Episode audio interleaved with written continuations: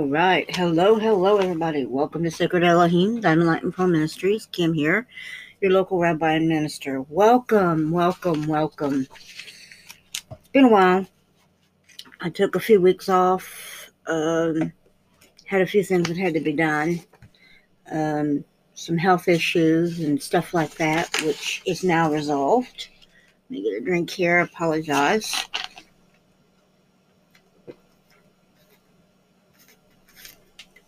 Welcome to our continuation of Esther.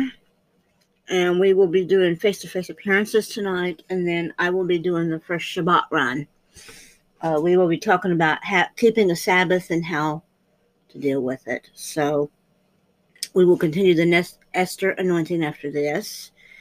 Um, pretty much, we will be completing Esther in about two weeks. Um, and then we will go into the side notes on Esther and study specific types of fasting. And we will continue reading the chapter of Esther, one chapter each few days.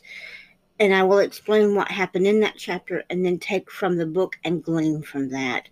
So I welcome Ireland, Russia, Australia, Canada, UK, New Zealand, Germany. Hello, hello. France, India, Cyprus, Ghana, Italy, Faroe Islands, Norway, Sweden, Thailand, Brazil, Tanzania, Saudi Arabia, Mexico, Cuba, Singapore, Puerto Rico, Republic of Lithuania, South Africa, and just recently, welcome El Salvador. Welcome, welcome. I'm glad you're listening to my simulcast. Um, in the near future, there will be an additional cast you can get called Revolution One, Revolution Dove One, which is a music, station I'll be doing. And I've got some other things in the works.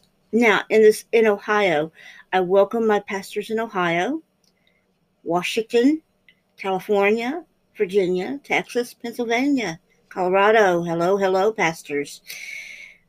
Oregon, Georgia, Illinois, Florida, Welcome, pastors in Florida, New Jersey, Missouri, New York, Michigan, Mississippi, Alabama, Maryland, North Carolina, South Carolina, Wisconsin. Welcome, pastors from Wisconsin, Indiana, Kentucky for the first time. Yay. Rhode Island, Arizona. Welcome, pastors from Arizona. Miss, Massachusetts, Tennessee. Welcome. Idaho, Oklahoma, District of Columbia, welcome. Minnesota, Kansas, Connecticut, Iowa, Nebraska, pastors from Nebraska, New Hampshire, Louisiana, Vermont, welcome, and the great state of Utah, Salt Lake, welcome. I welcome all my pastors and listeners from the United States and around the world. Welcome to Sacred Elohim Light and Pearl Ministries. Yes, I am a woman. I'm a rabbi, and I'm a minister working to get my pastoralship under church. Um, I believe in unity among Jews and Gentiles, especially believers. God calls for Jihad, or Elohim or Yahuwah calls for Ihad. Ihad. What's Ihad? It means unity. For he is the Alpha Aleph, which is unity, and the Tav, which is our perfection. Um, he teaches many things, and I relay those things to you. My ministry is built on the prophetic. It's built on what the Bible says, what the Father puts on my heart, and what his word states. For his word is developed out of the Torah and the prophets, or the law and the prophets. And the two founding principles that should be on everybody's heart is to love your neighbor as yourself and to love the Lord God with all your heart, mind, and soul. We are to honor that. These are written upon our hearts as it states in the word. And yes, I take that with quite ferocity. I teach it and it is refreshing.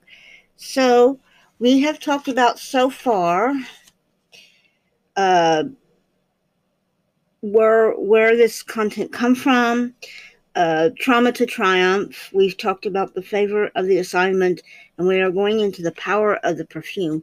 So think, what is a perfume? How do we classify perfume? A perfume or a cologne or anything like that is a fragrance. So we are a fragrance to the Lord. So let's see what Esther 2 12 states. It says, The power of the perfume. Now, when they turned, each maiden came to go into the king Xerxes. After the regula- regulations for the women have been carried out for 12 months.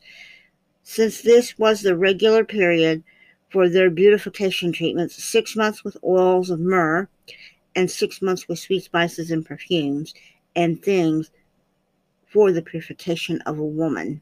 So, in Persia, it is quite common in those times, and anywhere for that matter, women went through a purification process. Which is interesting to note that women went. Today, women use fragrances to cover or attract men. Back then, they were essential because back then women didn't really take baths. Um, it got rid of lice, it got rid of other things, including bugs, um, sicknesses. These things were medicinal, as we have today. We have pharmacia, which I don't agree with, but that's beside the point. So we're going to go through here. Esther's journey to greatness and influence did not happen overnight, as it does with most people. She did not arrive in the palace one day and the next day become the king. The king saw her. It went through a year's process and fell in love with her and made her queen. Didn't happen overnight, according to um, the author here. Says no, she had to endure a beautifying process mandated by the Persian culture. Every young lady entered the harem had to go through this process before she could even approach the king. So it was required of her to go through a purification process. we'll go on here and see what it states in this. So they did six months with the oils of myrrh and six months with spice treatments and ointments. This process Esther endured has many spiritual implications that will help us understand the process we have to go through as God prepares us for the destinies and purposes of our lives. So, thank, I, I don't care if you're a woman or man, we go through a purification process. It's quite profound and quite literal. The purification process involves the Bible. It involves us adapting our lifestyle to His and Him fulfilling those dreams that He sees in us that are most appropriate. Um, good example is me. I fought for years about following the Father's steps. And I talk about it lightly. I fought. I was called into the ministry at 12 years old. I was saved at five a young child, basically, not understanding the whole process that God worked through. At 20, I pulled out of church because of certain issues. I didn't stay in very long. I went into the world and stayed in the world. Eventually, I quit reading my Bible, my word, and developing myself and walked away. I turned my back because of certain things that happened. that that was only the beginning of his process with me. Every human goes through a process. We go through birth, death, birth, life, and death. But a safe person goes through a, a period of repentance, then we go through a period of remembrance, learning from that experience, and then we go, or should I say, separation. then we go through a repentance stage, and then we go through a remembrance. It's different for everybody, but we go through a process. And in the case of Esther, we're seeing here it's similar. We have so many, so so long of a period of one way and so long of a period another is what she's stating here. So let's go on and see what she talks about. And it goes on to say, we go through a process Yahuwah God prepares us for our destinies and purpose. The refining of our characteristics or char- character is very essential to Yahuwah's plan for our lives. God cannot use a proud woman or man. Therefore, we must be humble. Being taken through a preparation process presses and purges out the impurities. So, just what I was saying of the heart and spirit, such as pride, rebellion, selfishness, and bitterness so that we can be pliable in the hands of the Lord to follow Him, His lead, to fulfill our purposes. And we can affect, be an effective vessel with baggage weighing it. We can't be an effective vessel with um, with weights on us that affect our abilities to obey the Father. So again, we see here she's talking about obedience in this matter. And Esther did the same thing. She moved through processes. These processes are important. They develop us, it develops her. Ultimately, being favored by uh, Xerxes. So, the beautifying preparation, Esther's makeup, makeover. Uh, we see in the in the scriptures that Esther's beautification process involved two steps. First, the fir- first step was very specific and lasts six months, involving only the oil of myrrh. Myrrh was a medicinal used to purge the body of impurities. It was also used to take care of bacterial infections and stuff like that. So the woman would be cleaned on the inside, she would be cleaned on the outside. This would be took internally, it'd be took on the outside. Now I know this. I have had enough um, training, you might say, in certain aspects of natural holistic remedy. Myrrh and frankincense oil, sandalwood, these types of woody plants have an oil resin that produces an antibacterial property. So the young women were introduced to a kind of chemical cleansing in a way. Um, it would be took physically, within, orally, also placed on the outside of the body. The clothes would be disinfected with it. The body would be washed in it. And then there would be a massage treatment done on the body to treat the body in such a way that the body would be fully prepared to remove the impurities. A woman's body produces impurities through menstruation, uh, just daily wear and tear, sweat. Um, Today, we hide those body odors away from the general public because it's seen as being disgusting. But in that day, it was common for a young woman to have body odor. Um, and these things was to remove those impurities of that off the skin. Usually they would struggle it off, or it would be done in a bath of salt water or even fresh water. We don't really know. We just know she went through this treatment. Um, the six months, the second six months isn't so clear. Okay. It tells us that each girl had a beauty treatment with sweet spices and perfumes. And that the the and the things for purifying so they don't really know exactly everything that went into it. We they don't give a list per se of what they use for this purification. It does not give us a list of what these treatments or ingredients were. I believe Yahuwah let us see it's like this for that reason. I am going to break down both the process in the natural step by step.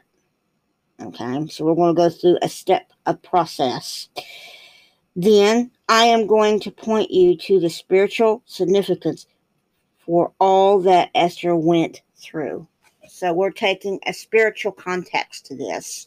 So I'm going to cut here. We'll come back for the next 15 minutes of the top of the hour.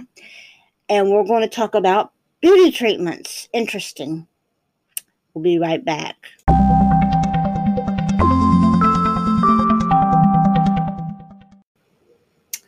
All right, so we're back now, and we are going into the stages that Esther went through. So let's look at it. Six months with myrrh of oil. The word myrrh is referenced to a type or different plant. One of these was a small tree, bush, a bushy branch, and the sector of leaves bearing a plump like fruit that produces a fragrant gum that has been used for centuries. The myrrh oozes out of the bark of the bush. It looks like a gum resin with natural flow from the plant without any outside help, stimulates the flow. It oozes out of the branches in the shape of teardrops. Interesting. The color of the myrrh varies from pale red, yellow to reddish brown or red. There are many natural healing properties, as well as, just like I was saying, uh, spiritual cognification to the oil, starting with the healing properties. Myrrh has a following reduces inflammation, boosts immunity, speeds recovery from illness, eliminates respiratory ailments, congestion, colds, and cough, improves arthritic condition, reduces stomach and gas aid, gas acid, fights fungal infection, which I said, also athlete's foot and ringworm, lessens menstrual issues. There we go. Promotes oral hygiene, cures ulcers, gingivitis, and bad breath. The word myrrh comes from the word Hebrew mara, which means bitterness. This process of soaking in myrrh was a bitter process. Myrrh is a unique ointment because not only is it used to purge, it is also used to preserve and as an embalming fluid. Myrrh has been used in making of perfumes to preserve the fragrance. As a preservative, it keeps things from rotting. Without enduring the myrrh process in our lives, our fragrance would be put off a foul odor one of those foul odors that women should allow the oil of myrrh to purge from their lives is bitterness. I'm not saying all women are bitter, but I do believe in a majority of the assignment of the enemy against women. In Hebrews 12 15, it states, Exercise foresight and be on the watch to look after one another to see that no one falls behind, back from the failures of securing God's grace, His unmerited favor, and spiritual blessing, in order that no root of resegment or recourse or bitterness or hatred shoot forth, causing trouble and bitter turmoil or torment, and that may become contaminated and defiled by it. And this is the amplified version and it's pretty well structured the same way that my Hebrew Bible is. It says, Bitterness is unfulfilling revenge. Its fruits is unforgivingness and develops into resentment. Resentment always wants to retaliate. In this world, women have suffered cruelty, harshness, and brutality at the hands of thoughtless human beings. Our only hope is found in the cross. We must forgive and relieve every offender. The Lord's promise, the vengeance, is his, and he will repay. And that's in Romans 12 19. Every woman has a choice to remain bitter or to let go and leave it to God's God, Yahuwah or God to handle. When the root of bitterness springs up, it is not only destroyed, destroys inner peace, but it can also cause physical illness. Bitterness defiles all those it touches. starting with the one who is bitter and extending out to other relationships. Furthermore, the one emitted, emitted embittered becomes enslaved to the person towards whom the bitterness is directed. Moshe gave us a prophetic picture of how we should respond to every bitter situation in our lives. The Israelites went three days without fresh water. When they finally found water, they could not drink the water of Marah, for they were bitter. Therefore, it was called Mar or Marah. In Exodus 15 22 and 23, the Lord, however, showed Moses a tree to, and when he cast it into the waters, the waters were made sweet. Exodus 15 25. The tree that was applied to the bitter, bitter waters was a picture of the cross of Christ. When we apply the cross to our bitter experiences, it turns the bitterness to sweet. As Esther allowed the Persian attendants to transform and prepare her to meet with the king, we can imagine that their goal was to strip her of anything common or unpleasant like. They wanted to purge her of her bitter past. I imagine that they would hope to infuse it in her the scent and aurora of royalty. You see, they gathered these girls from every part of the country. It doesn't say in the scriptures that they had to be from a royal or aristocratic background. I imagine that while these girls were physically beautiful, many of them were from common families and may not have known the ways of royal royal women. Therefore, had they had been purified of their past. Therefore, they had to be purified from their past lives as common peasant girls and be infused with sense, sense of their new world as royal residents in the king's palace. As we compare the health benefits and possible ways the ancient Persians used the oil of myrrh, we can see how the Holy Spirit purifies us and prepares us for royal service. As the Holy Spirit works in us, we will see the softening of our fallen nature, symbolic of soaking in myrrh. We will see that He will purge us of our past and put to death anything that does not line up with our royal destiny. In ancient times, myrrh was used to soften hard, dry, and cracked skin and restore it to suppleness as you can see the softening in the works of the Holy Spirit in us. The anointing oil of the Holy Spirit is a beautiful treatment of our hearts.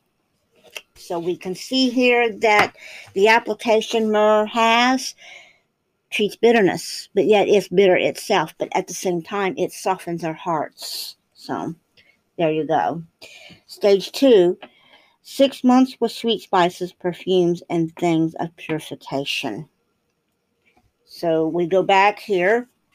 It says the ancient beauty process, referred to as the six months with per- perfume, has been el- eliminated by the arco- archaeology, archaeological finds of cosmetic burners from this period.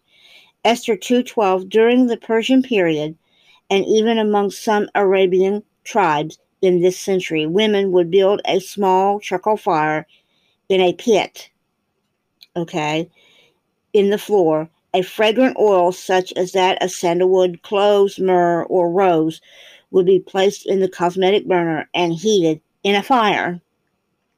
The women would crouch naked over the burner with her robes dangling over her head and body to form a tent. As she perspired, her open pores absorbed the fragrance of oil.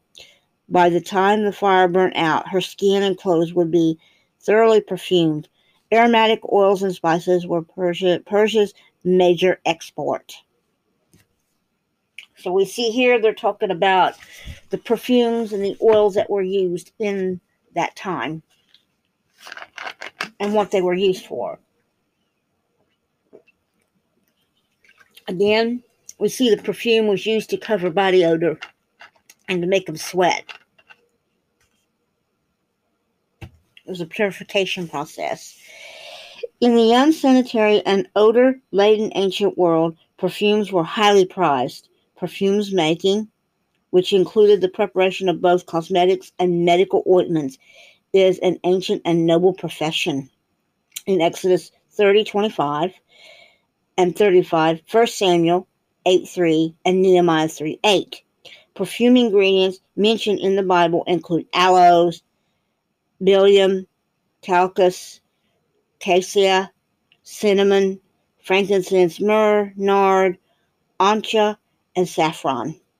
Perfumes came in the form of powder, liquid, incense, or oils. Sachets of dried spices were worn under clothes, and that's in Solomon 113. And liquid and ointments were contained in flasks and jars, and that's in Mark 14.3 and Luke 7.37. Perfumes were used in what? In ways to soften the skin and mask unpleasant odors, that's in Ruth 3.3, Psalms 45.8, Ezekiel 69, and Luke 7.38.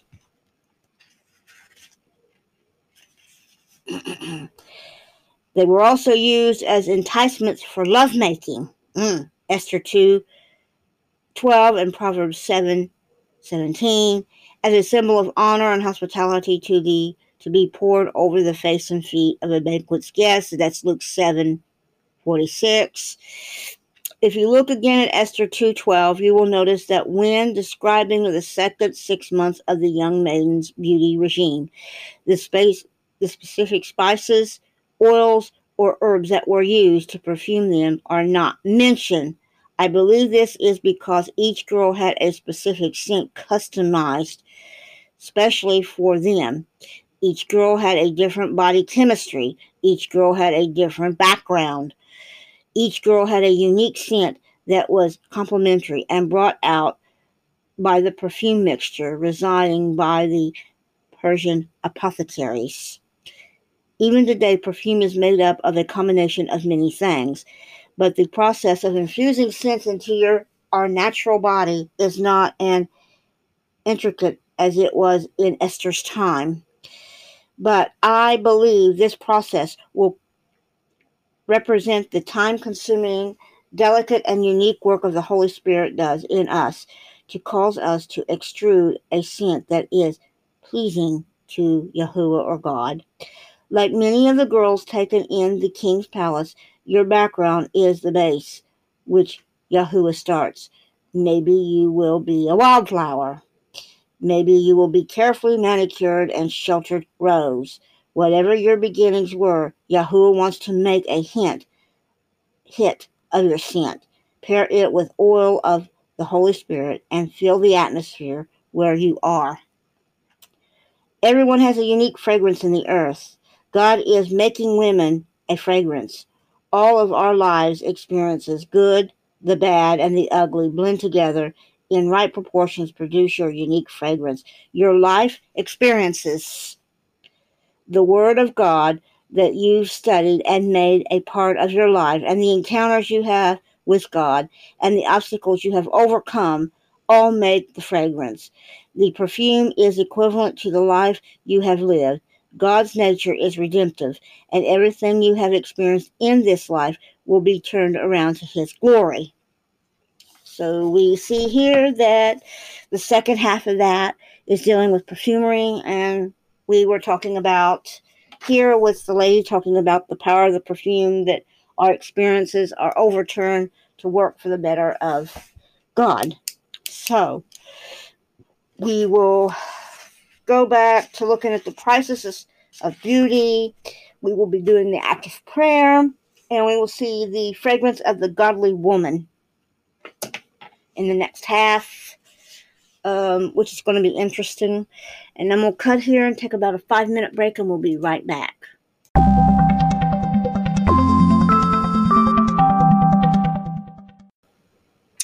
All right, so we're back. So now we're talking about the fragrance of a godly woman. So in Proverbs 27 9, we see the ointment and perfume delights the heart, and the sweetness of a man's friend gives delight by the Hardy Counsel. So we see perfume of a man, woman makes a man very wise. of a godly woman. Women are made to manifest God in the feminine form. We have a uniqueness. God designed us to respond to situations as He does. The way you respond to a circumstance shapes you. Don't curse if they're curse if they curse you. Realize that it in the mud fight, both people get dirty. God wants us to stay in our feminine nature. Esther was in an out of control situation, but she responded to it with grace and wisdom. Remember, grace and wisdom we must respond. The body of Christ will not be complete until the scent of true and godly femininity can be filled can fill the room. And that's in Proverbs 27 9. Perfume and ointments are compared to a friend who gives godly insight and counsel. Counsel is to show a plan, it's to show a purpose. Counsel and wisdom from a woman's point of view is needed in the church. Wise counsel from the feminine nature is needed in the atmosphere. Women with wi- women with wise counsel add value. Women are called to make those around them see themselves in a better light. Perfume is all about influence. You respond to a situation, your response to a situation in the fragrance that fill is that fills the room. Interesting. Look at Esther's attitude and actions in her situation. You have noticed that her response carried the fragrance of prudence, wisdom, and discernment. Perfume bottles come in many beautiful shapes and creative designs. This represents the outer appearance of a woman, but we all know that we can have a very beautiful bottle, but bad perfume within the bottle. have you ever purchased a very expensive bottle of perfume and when you got it home, its fragrance didn't mix with your body's chemistry and it smelled horribly terrible? This is how roots of bitterness follow a woman's fragrance. Her attitude and response to situations emit foul odors caused by many to defile her odor. Suffering does not automatically make a person stronger or better. The way you respond to suffering determines whether you hurt, that hurt makes you bitter, better, or bitter. Remember that better or bitter. The fragrance of love. God wants to eliminate anger, bitterness, hatred of men, and unforgiveness from women's hearts. The only way to become better and not bitter is to extend love and forgiveness. But if you fail to react with love and forgiveness, if you retain in your spirit the debt that offenders owe you, the offense will rob your heart of its capacity to love. Bitterness can have far reaching, long lasting, and self destructive effects. A bitter woman must first turn to God. And in Romans 5 8 to 10, we see this. Once she has accepted her forgiveness, then she's not only able, but also commanded to forgive others. And that's in Matthew 6 15. One very practicing practical way to do that is to replace bitterness with love. In 1 Corinthians 13, 4 through 7, we see this, and in Galatians 5, 22, which I'm not going to go in to elaborate on reading those because we got general quotes here, especially by showing love to the one who has wronged you. The memory of how you respond to uh, to life will become part of something other person's ingredients when it comes time for them to make their perfume. There are eyes always watching you, especially our young girls, to see the fragrance you leave behind. Priceless beauty. Let not your yours be the mere extravagant adornment with elaborate interweaving and knots of the hair, the wearing of jewelry or changing of clothes, but let it be the inward adornment and beauty that hides a person of the heart with an incorruptible and unfaded charm of a gentle and peaceful spirit, which is not anxious or wrought up but is very precision, precise and precious in the sight of God. 1 Peter 3 3 through 4, and it's the Amplified Version. We see that here. Peter directs us to be priceless, authentic kind of beauty that should be more desirable than the beautiful fashion magazines of our culture promises us. Your beauty should not come from only outward adornment and fine clothes. Instead, it should be that of your inner character and personality and the unfading beauty of gentle and quiet spirit, which is the great worth of God's insight. Esther was a beautiful young woman. Her beauty was far more than just physical, since since all of the ladies were attractive. It could not have been Esther's physical beauty alone that won the king's affections. Her real beauty was a unfading beauty that rose from within. Such beauty does not rely on superficial help. It's deeply rooted in faith and trust in God.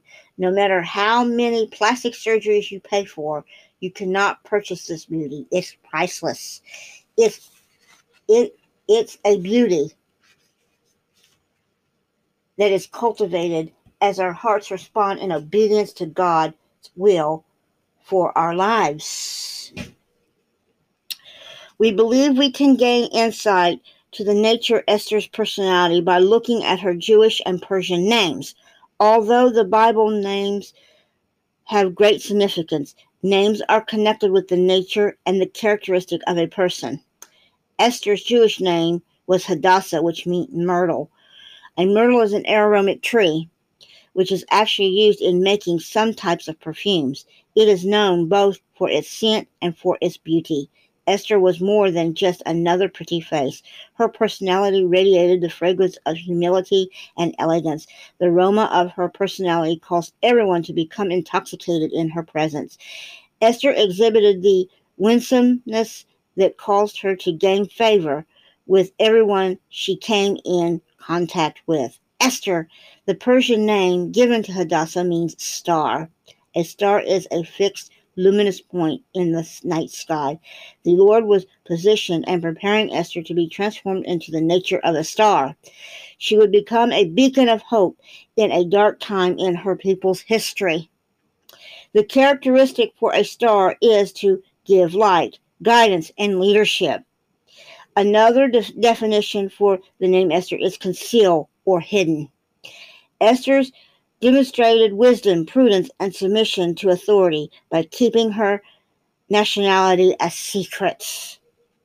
A soft and peaceful spirit, forgiven, kind, wise, insightful, discerning, humble, elegant, loving, and graceful are the elements to come together to form this beautiful fragrance of a godly woman. Esther's personality, these attributes in her leadership and decision making, though her experiences, we find a guide how for how we can demonstrate the feminine side of God's character. Through Esther's story, we are given a template of how women can engage the kingdom, sometimes dominated by men. The elements of the feminine spirit are complementary and significant to the expansion of God's kingdom. Because of the sweet fragrance that Esther emitted, she was not only accepted by the king, but also she was favored by him and made his wife. She influ- her influence was far reaching across the Jewish and Persian culture for years to come. Because Esther allowed the oil of the Holy Spirit to beautify and purify her, her legacy was chronicled in both Persia and the Jewish history. According to one commentary, it had not been the for the Esther's influence, Nehemiah may not have been able to rebuild the temple in Jerusalem. And the king said unto me, the queen also smitten by him, For how long shall this journey be? And when wilt thou return? So it pleases the king to send me, and I sent him a time. Nehemiah 2 6 and the queen also sit by him, as the Persian monarch did not admit their wives to be permitted at their state festivals. This was, this must have been a private occasion.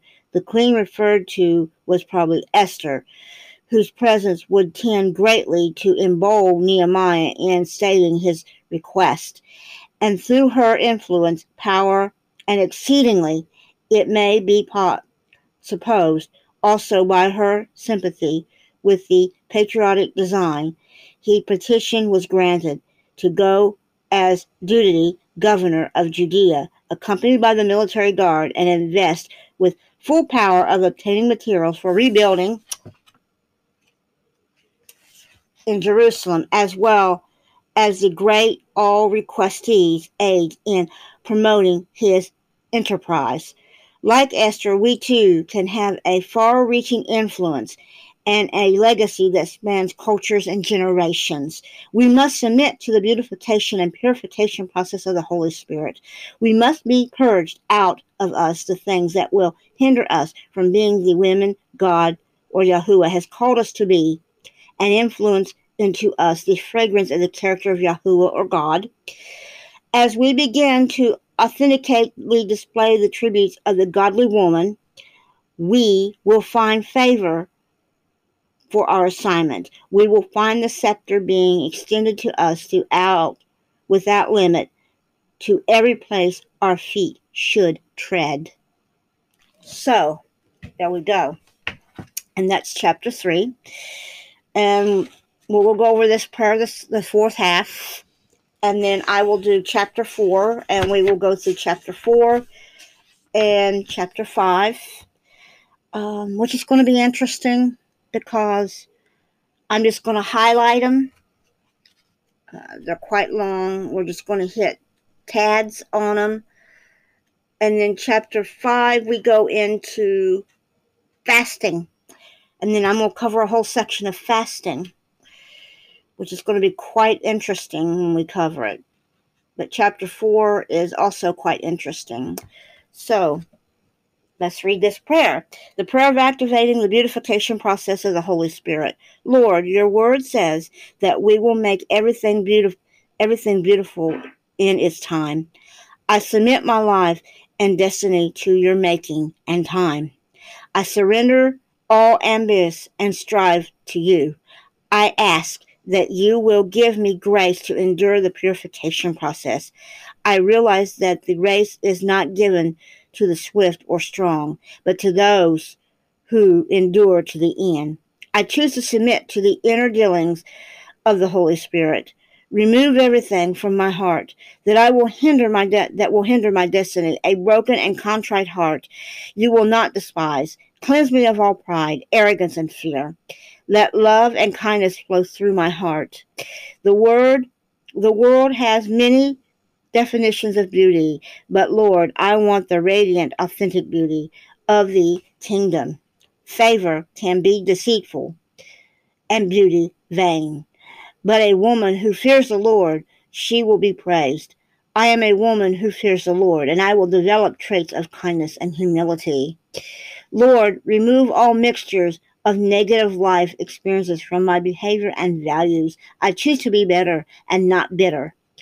Let the fire of the Holy Ghost purge away bitterness, anger, frustration, and disappointment, or the Ruach. I submit to the anointing of myrrh. Let the oil of myrrh cleanse every wrinkle and blemish in my character. I am a sweet smelling fragrance and a preservative in in the rotten and decayed world around me. I will release a fragrance of joy, love, and hope to a dying world. Thank you, Yahuwah, for being faithful to completing this work in me. In Yeshua's name, Amen. So there we go. And I hope those that are listening say that prayer many times or just repeat this. So I'm going to call this here before we start chapter 5. Um, and I'm just going to highlight on chapter 5 what it is, or chapter 4, what it is. And then we'll do a whole session starting with the highlights of chapter 5. And then we are going to go into the different types of prayer and fasting. I will cover those in the book. And then we only got a few more chapters to go. And we will have Esther completed. So I'm going to call it here. Uh, and then we will go over those chapters uh, four, um, just a light highlight, and then I'll do a light highlight on chapter five. And then next week we cover fasting for three days, um, which is going to be interesting because typically you don't hear it talked about. So I'll be back in about five minutes.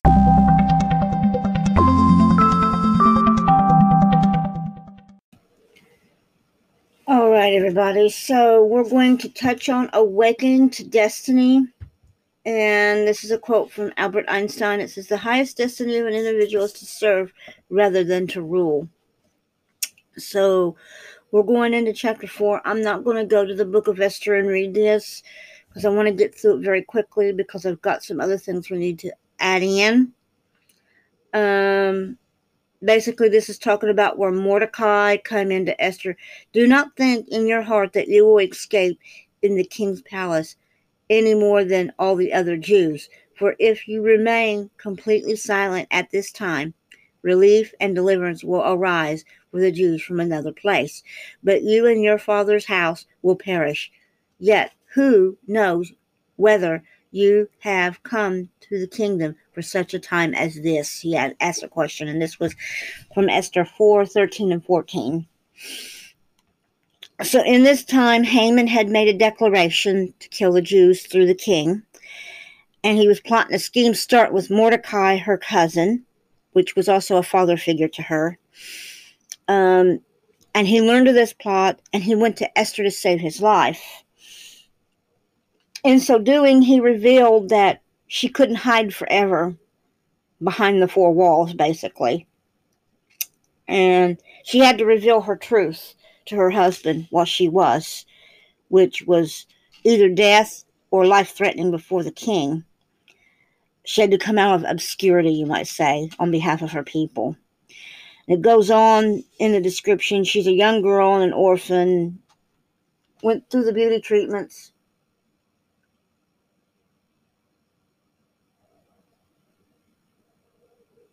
then um, proceeded the shelter, and Mordecai confronted her. We talked about that.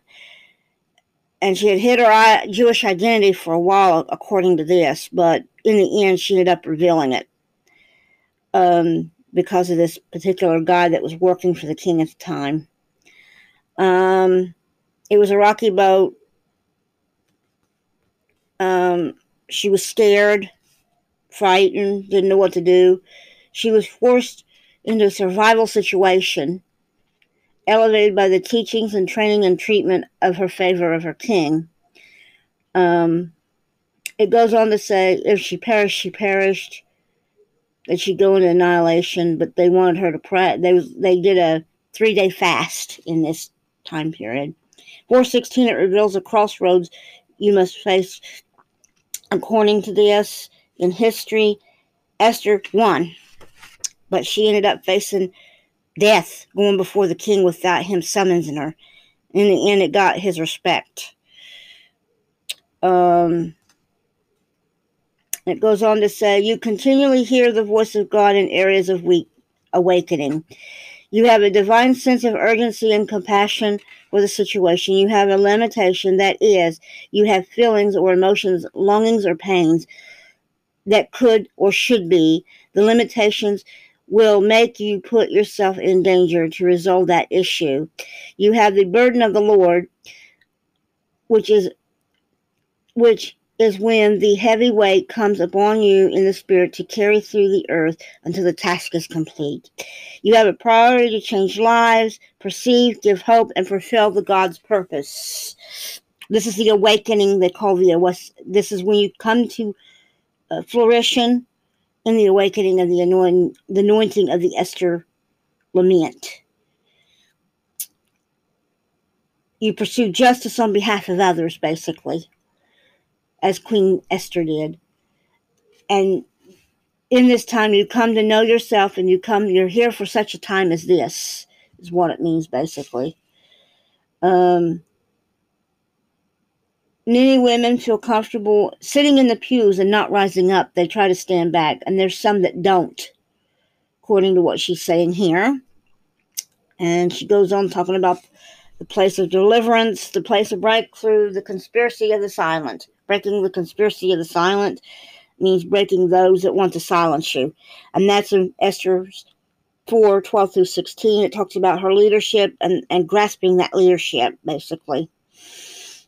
At the right time, of course, um, which God reveals that to each woman or man in their timing and validating it through somebody says, um, here's the declaration. It says, I will awaken from sleep and slumber.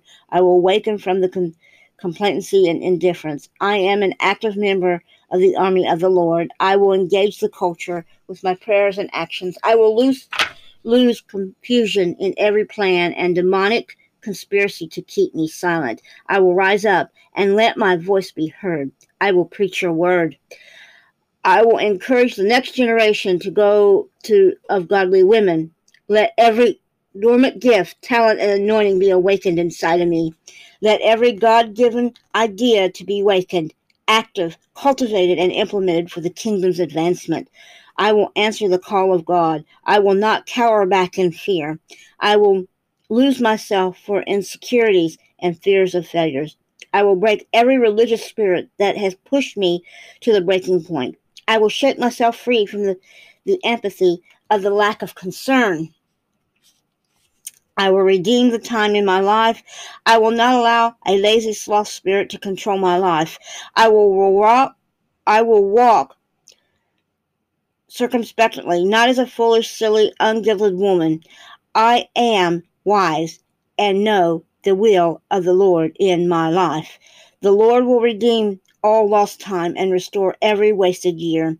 I will capitalize on every appropriate opportunity, fulfilling my destiny. I am a woman filled with the Holy Spirit. My heart is experiencing a great awakening to my purpose and destiny. I will seek and find the Lord, the God who called me. I will vision I will have vision and insight into the heart and mind of God. There is a new level of urgency and passion for purpose arising in my heart. I am significant. I lose myself from the hopelessness and despondency. The Lord validate, validates me, and He has called me and anointed me for such a time as this. I will use my life and resources to accomplish great things for the Lord. And then here's a prayer out of Deuteronomy 30 19. Lord, your word says in Deuteronomy 39 19, I call heaven and earth as a witness today against, against you, that I have set before you life and death, blessing and curse. Therefore, choose life, that both you and your descendants may live. Lord, I choose life. I choose blessing. I ask that you would give me the ability to make sound decisions. Let wisdom and discernment rest upon me. I choose to follow your plans and purpose for my life.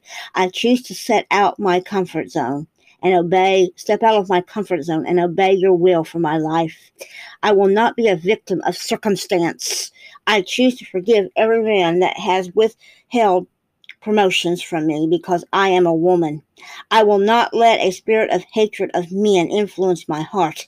I will not revenge, anger, or retaliate or condemnate my spirit or contaminate.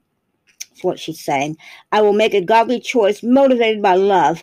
I will walk in righteousness. I will choose to be a woman of holiness. I choose to break out of the statue, status quo. I choose to be a blessing to the next generation. I will leave a legacy of goodness and mercy on the earth. I draw a line in the spirit and choose life that my blood will be blessed because my righteous choices. My descendants will inherit the earth. In Jesus' name, I pray and amen. And so there is the overview of chapter 4. And I'm going to cut here and we will go to chapter 5. And then we are going into our next stage for the men which is hearing and seeing from Jesus. Uh, precisely what I do with that book? Huh, yes. Face to face appearances by Dr. E. Taylor of Jesus. And we will be back momentarily.